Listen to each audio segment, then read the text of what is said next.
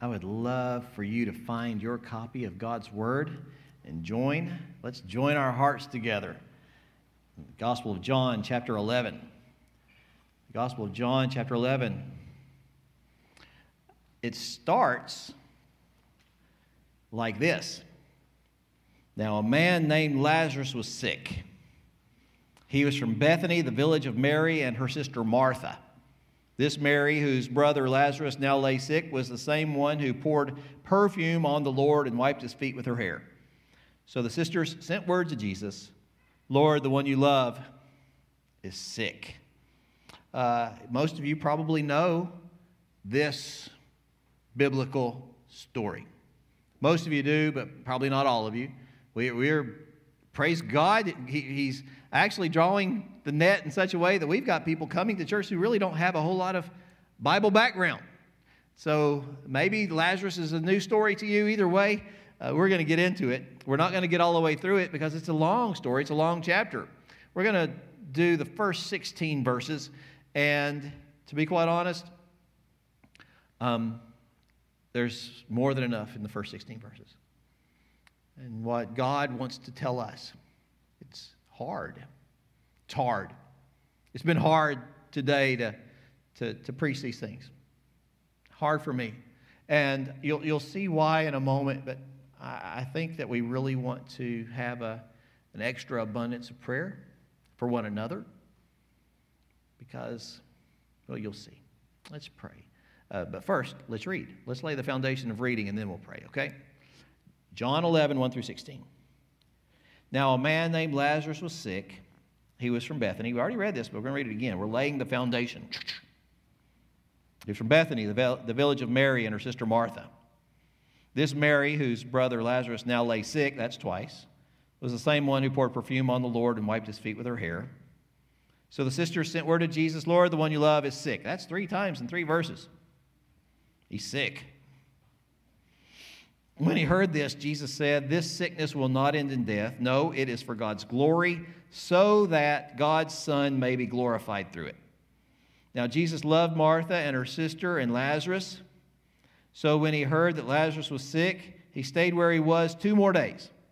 And then he said to his disciples, Let us go back to Judea. But, Rabbi, they said a short while ago, the Jews there tried to stone you, and yet you are going back? Jesus answered, are there not 12 hours of daylight? Anyone who walks in the daytime will not stumble, for they see by the world's light. It is when a person walks at night that they stumble, for they have no light. After he had said this, he went on to tell them, Our friend Lazarus has fallen asleep, but I am going there to wake him up. His disciples replied, Lord, if he sleeps, he will get better. Jesus had been speaking of his death, but his disciples thought he meant natural sleep. So then he told them plainly, Lazarus is dead, and for your sake I'm glad I was not there so that you may believe, but let us go to him. Then Thomas, also known as Didymus, said to the rest of the disciples, Let us go also, let us also go, that we may die with him. Let's pray.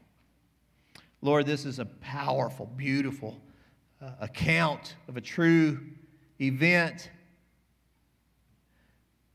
that is beyond our comprehension in so many ways. And I pray, God, that after hearing what you want to say to us today, as, as, as truth has been drawn from these 16 verses, that God will be changed, that we'll see the value of truth, and Lord, that truth will come into our hearts, into our minds, and set us free in a fresh new experience with you. We love you. And God, we, we, we know that uh, when we do this, we've got listeners on the broadcast, we've got uh, guests with us even now.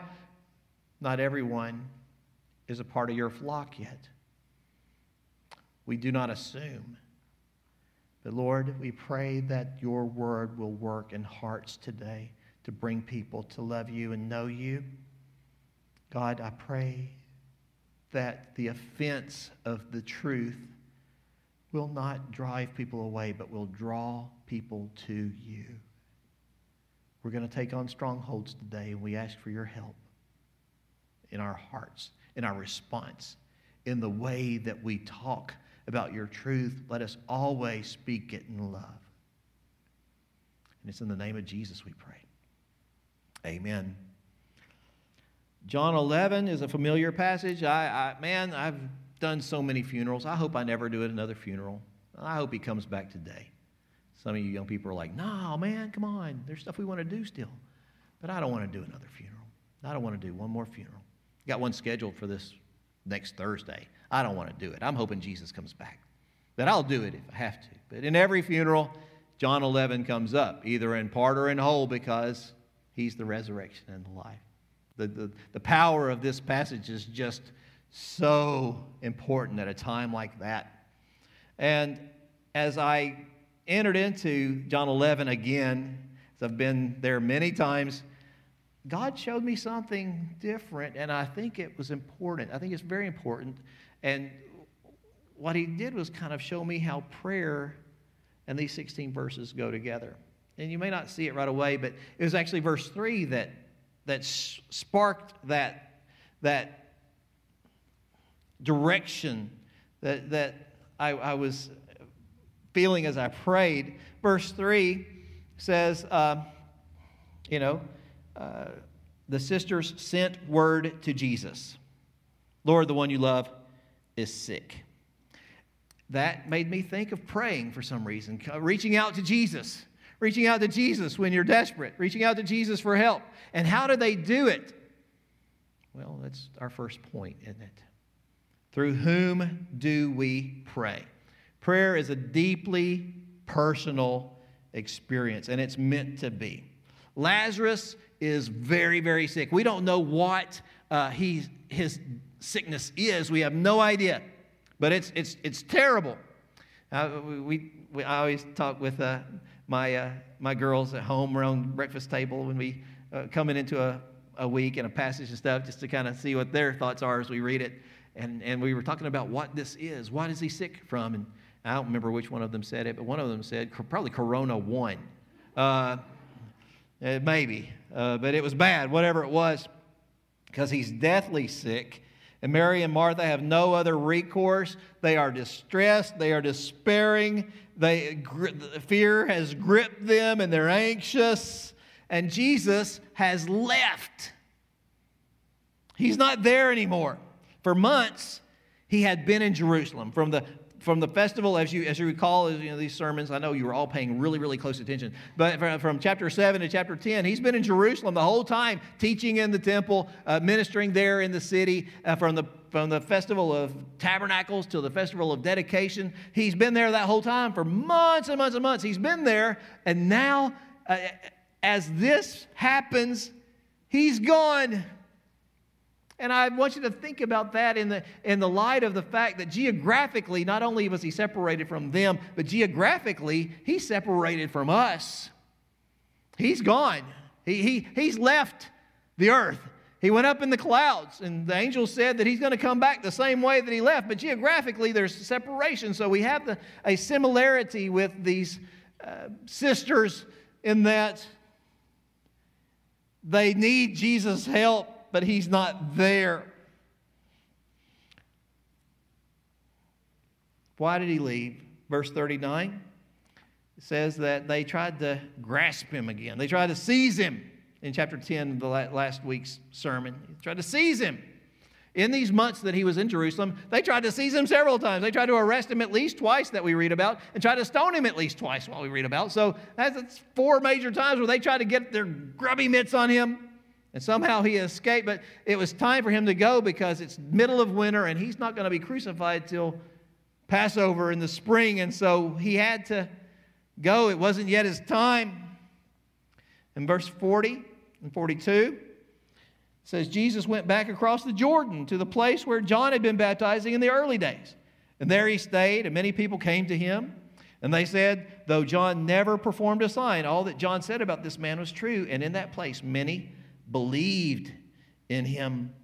He is gone. He's 20 miles, 20 miles away on the other side of the Jordan River, you see there on the map. A long way from Bethany.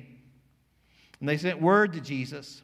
They sent a man to request something of Jesus. They, they didn't voice it. I know that what they wanted to say was, Oh, Jesus, please help. Don't you know that's what they wanted to say? But they just said the one you love is sick. There's nothing wrong with them sending a messenger with that request. But there is something wrong if that's the way we pray. There's nothing wrong with them sending a messenger to make their request. But there's something wrong if that's the way we pray. Please listen carefully. When it comes to our prayers, you know what we don't need? Is a human intercessor.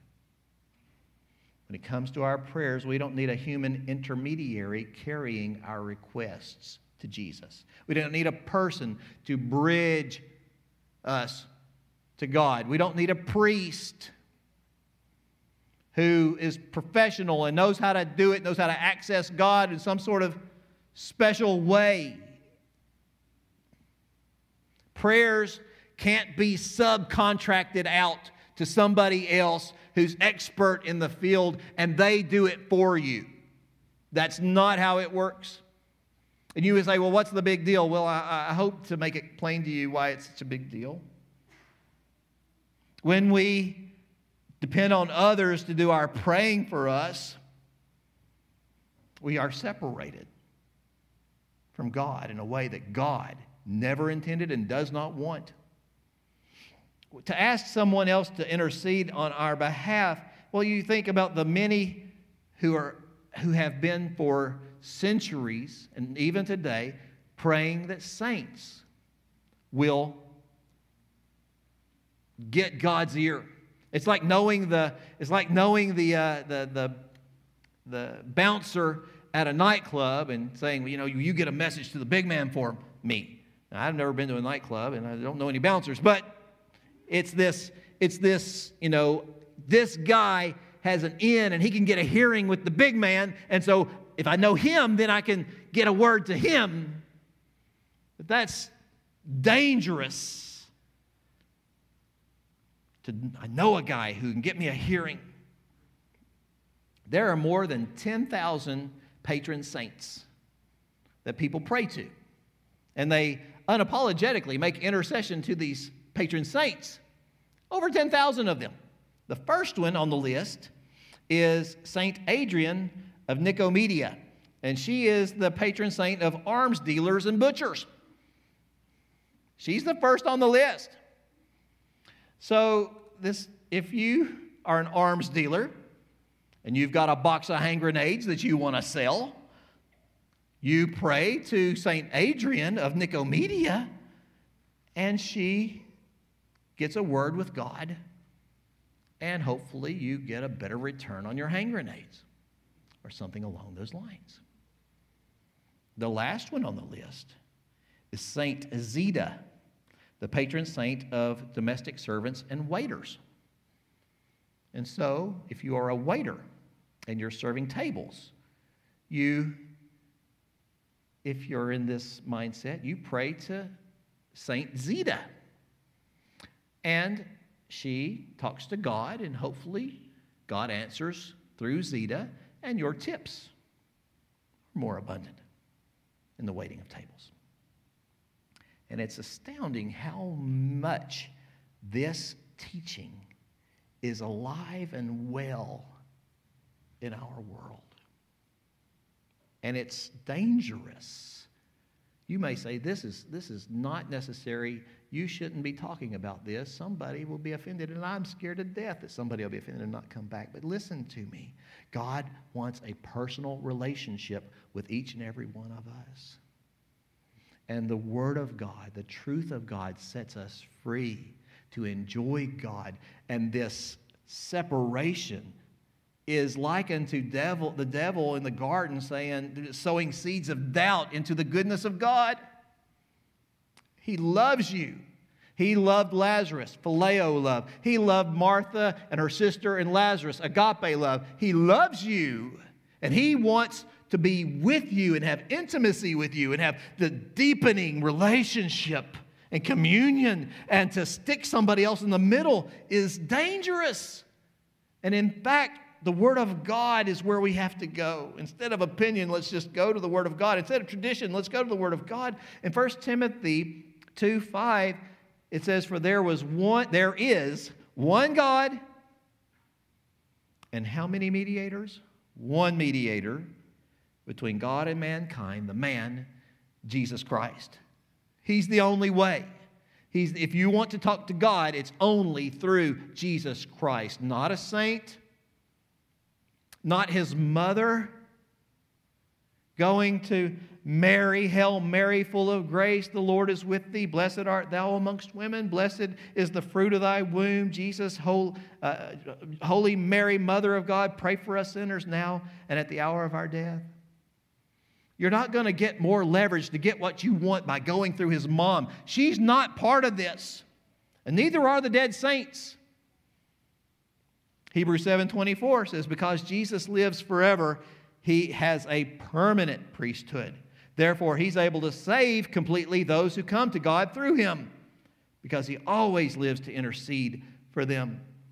Any other priest can't save you. Any other mediator cannot save you, but Jesus, who always lives to intercede for you, can save you completely if you come through him. It's Jesus and Jesus alone, not a priest, not a saint, not Mary. And you Protestants, you're just as bad because you ask your grandpa or grandma or Uncle Bo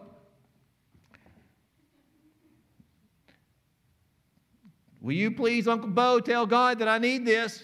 We do that, and I'm telling you, it's just the same. It's just the same. There's one mediator between God and man, and he is able to save completely those who come through him. And he always lives to intercede for them. Hebrews 4:13 says nothing in all creation is hidden from God's sight. Everything's uncovered and laid bare before the eyes of him to whom we must give an account. So he knows. He doesn't have to be told by some saint what's happening in your life. He already knows. You don't have to get his attention through somebody. He knows. Nothing is hidden from his sight. Therefore, since we have a great high priest who has ascended into heaven, Jesus the Son of God, let us hold firmly to the faith we profess. For we do not have a high priest who is unable to empathize with our weaknesses, but we have one who has been tempted in every way, just as we are, yet he did not sin. Let us then approach God's throne of grace with what? Confidence. You didn't say it. Let us approach God's, uh, God's throne of grace with, yeah, so that we may receive mercy and find grace to help us in our time of need.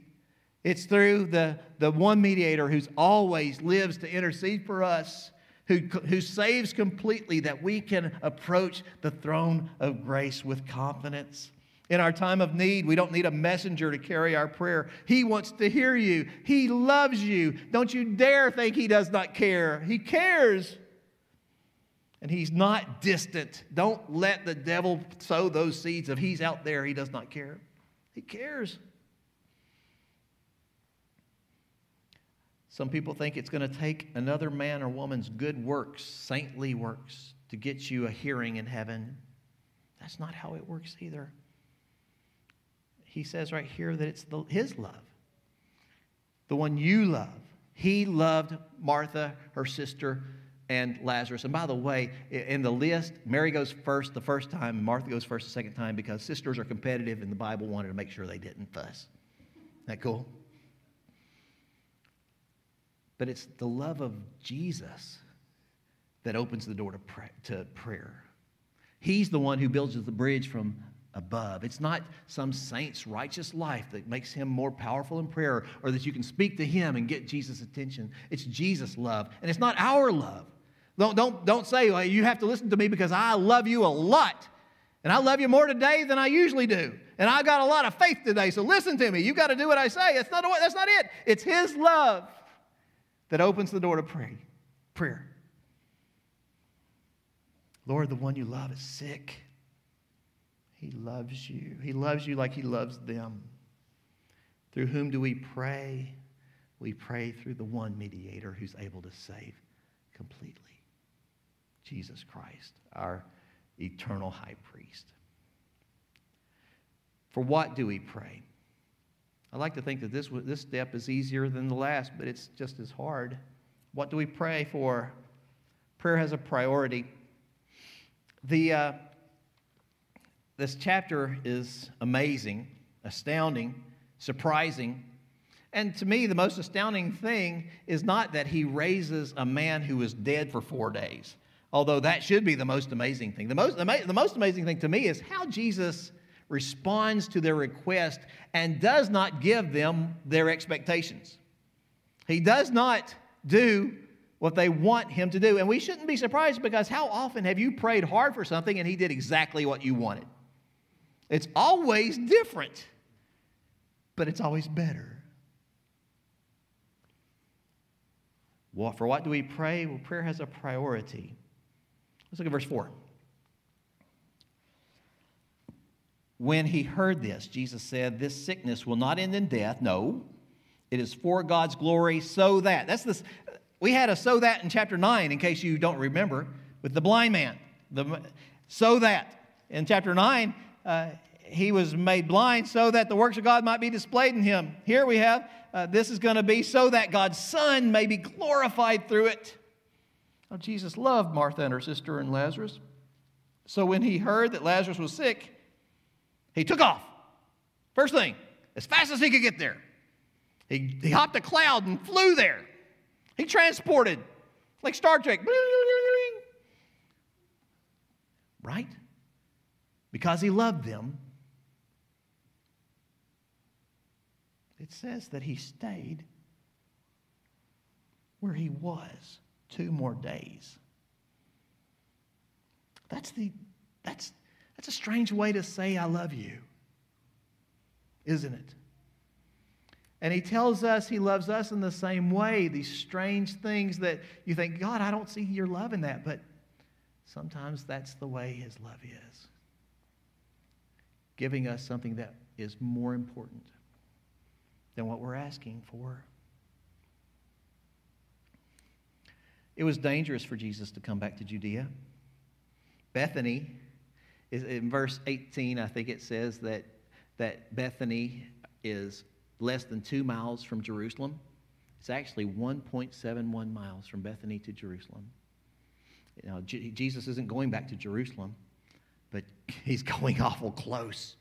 He won't go back to Jerusalem till the triumphal entry when he comes back again uh, it, uh, on Passion Week, but he's coming awful close. He's not going in the mouth of the dragon, he's just going to the lip of the dragon.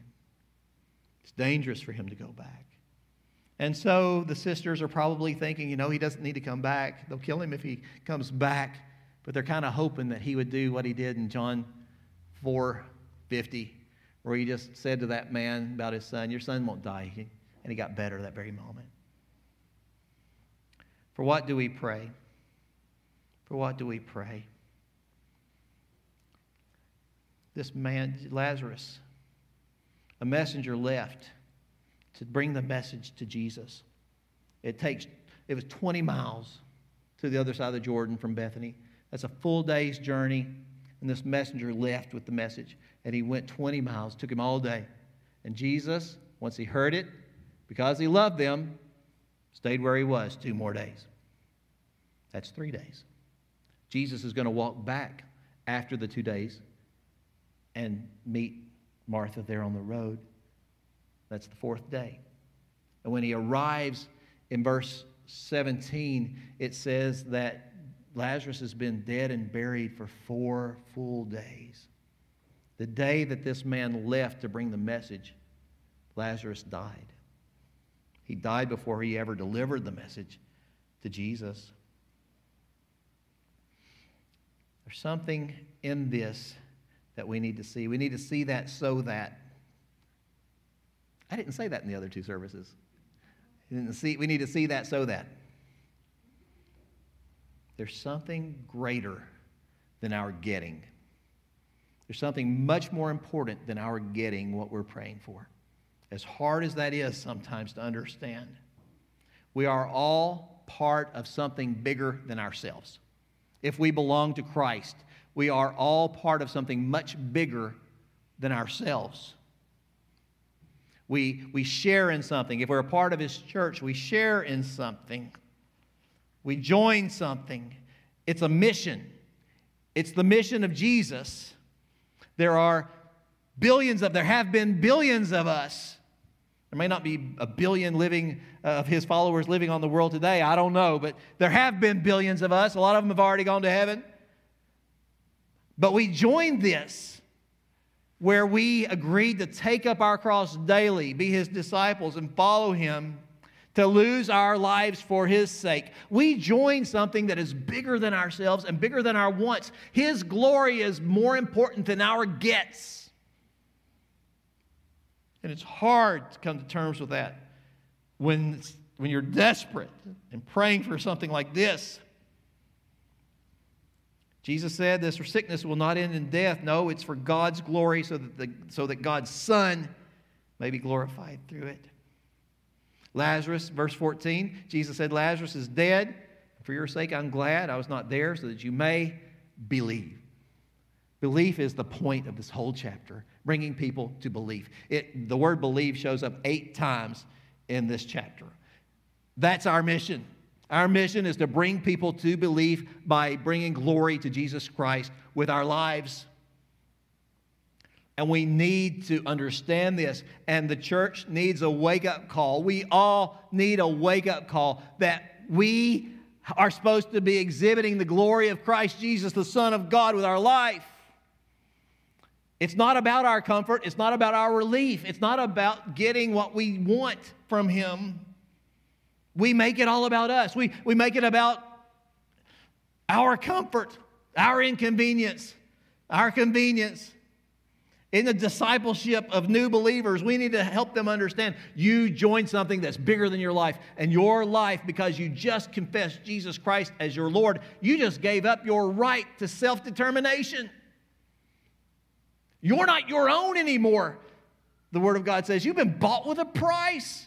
So glorify God with your body in your life and in your death. Bring glory to the Son.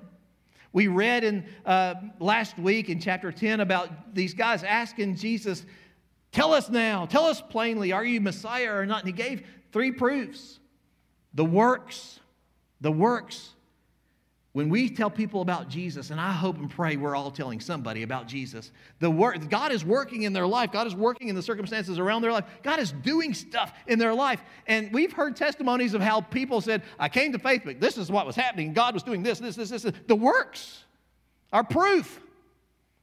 And the words, my sheep listen to my voice. I know them and they follow me and I give them eternal life, and no one can take them out of my hand. The words, the words of God take dogs and pigs and turn them into sheep. It's a miracle. And they listen to his words, and the words are powerful proof who he is. And the sheep, the sheep are proof. You, if you are his sheep, are proof to the glory of the Son. You need to live your life to bring him glory. And, and if you get the opportunity to give your death in the same way for his glory, then let it be.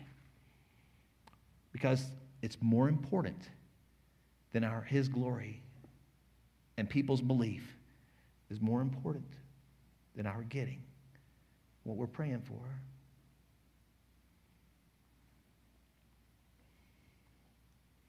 Through whom do we pray? Personal, deeply personal. For what do we pray? Pray for anything you like. Pray for anything you like. But understand that we're all surrendered to Him so that people will believe. We're all part of this seeking and saving the lost mission that He's called us to. And finally, how do we pray? Praying is a back and forth pulling like a tug of war. It really is. If you, if you don't understand that, then you don't pray very much. Because prayer is talking to God about what you want or need or hope, and God pulling back and saying, This is my will and this is what I want you to have. And it's hard to give up your rights. It's hard to surrender to letting God do what God wants to do. So prayer is like this I want this, Will. And it's beautifully demonstrated in this these last few verses. I want you to see this, okay? We're, we're, we're practically done. We're just, we're, just, we're just coasting into the uh, finish line at this point. So just enjoy this with me, okay?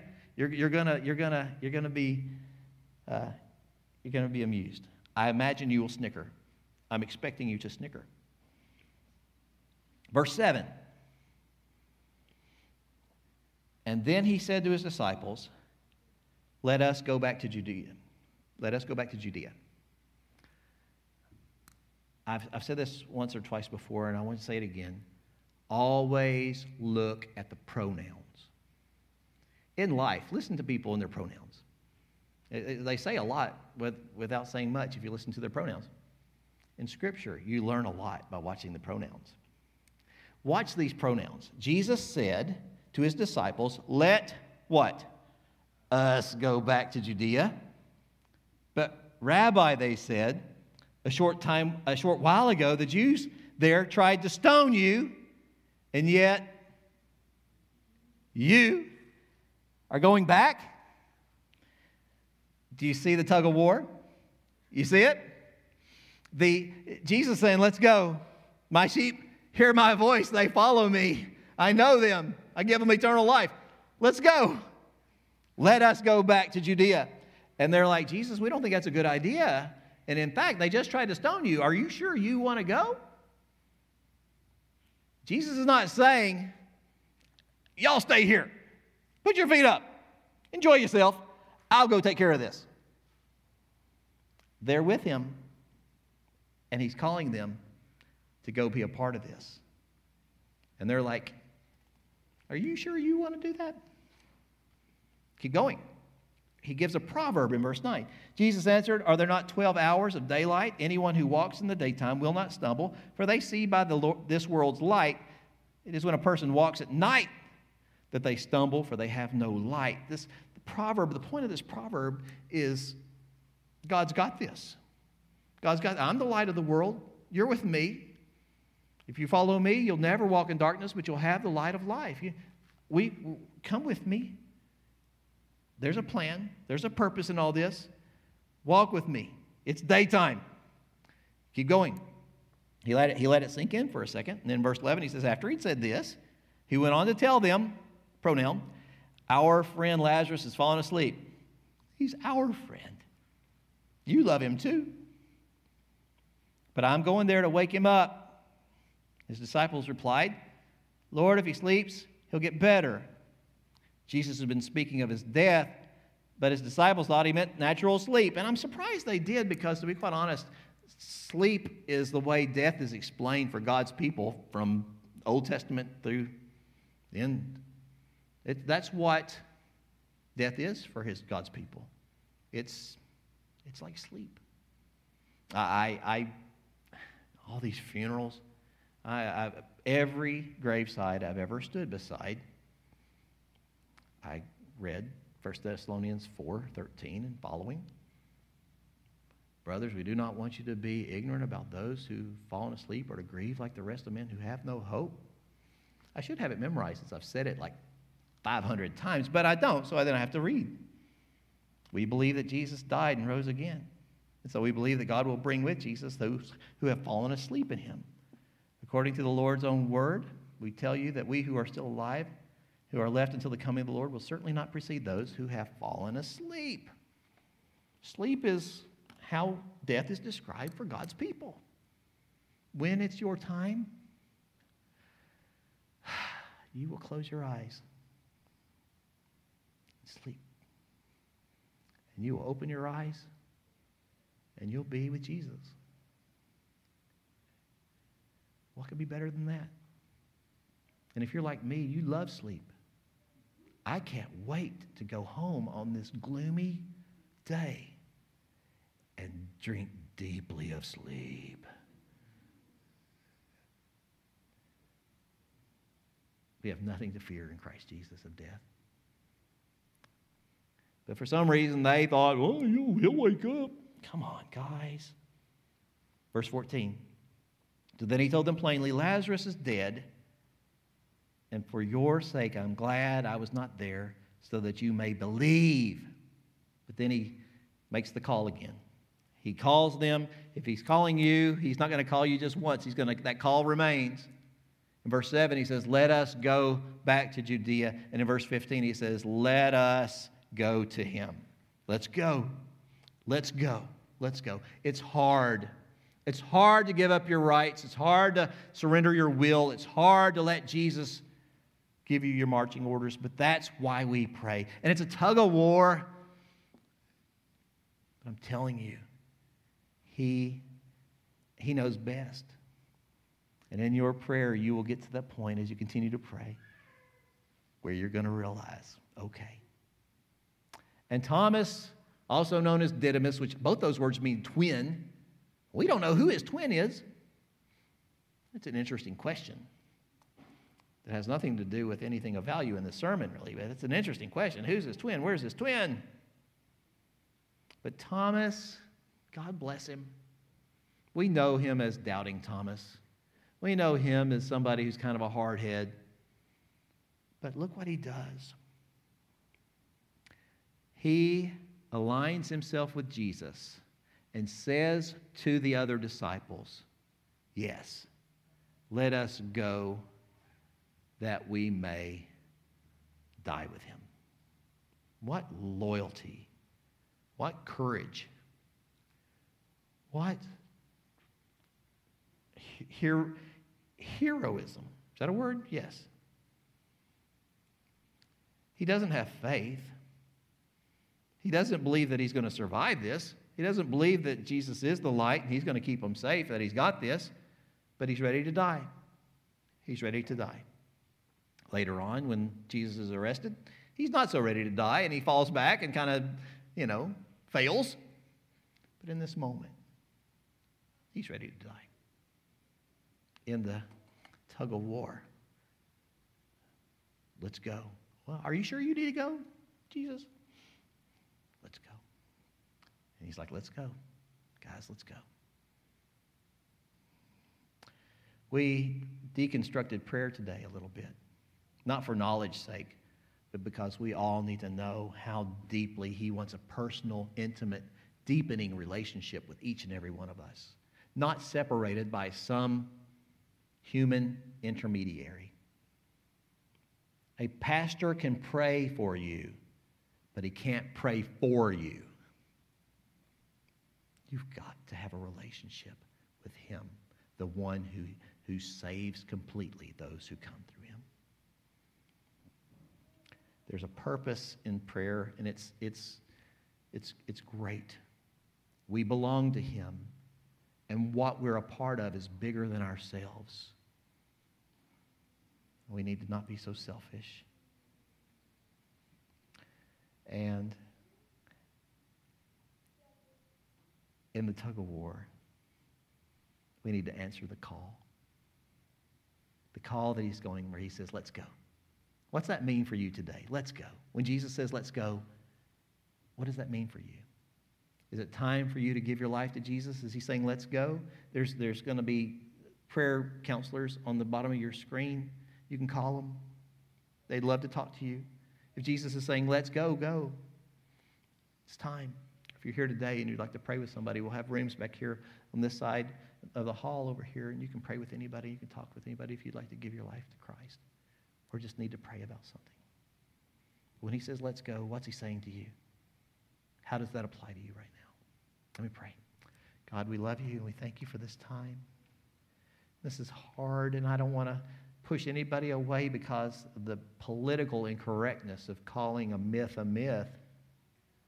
But when it comes to people's salvation and your love, we've got to say that it's, it's, it's been wrong to believe that intermediaries were the way to pray. And God, we pray so often for the wrong things because we want what we want to get instead of wanting your glory most of all. So, Lord, in the struggle of prayer, help us just to surrender to you. It's hard, but it's beautiful. And God, we pray that through our lives you might be glorified. We pray for everyone here now in this hearing that will be forever changed by these words. In the name of Christ we pray. Amen. We're going to sing Reckless Love. And I think about reckless love, and I asked Joey to put reckless love here at the end. Some people don't understand reckless love, and I that, understand that, but He went back. he went back to Bethany, didn't he? for Lazarus, For Lazarus.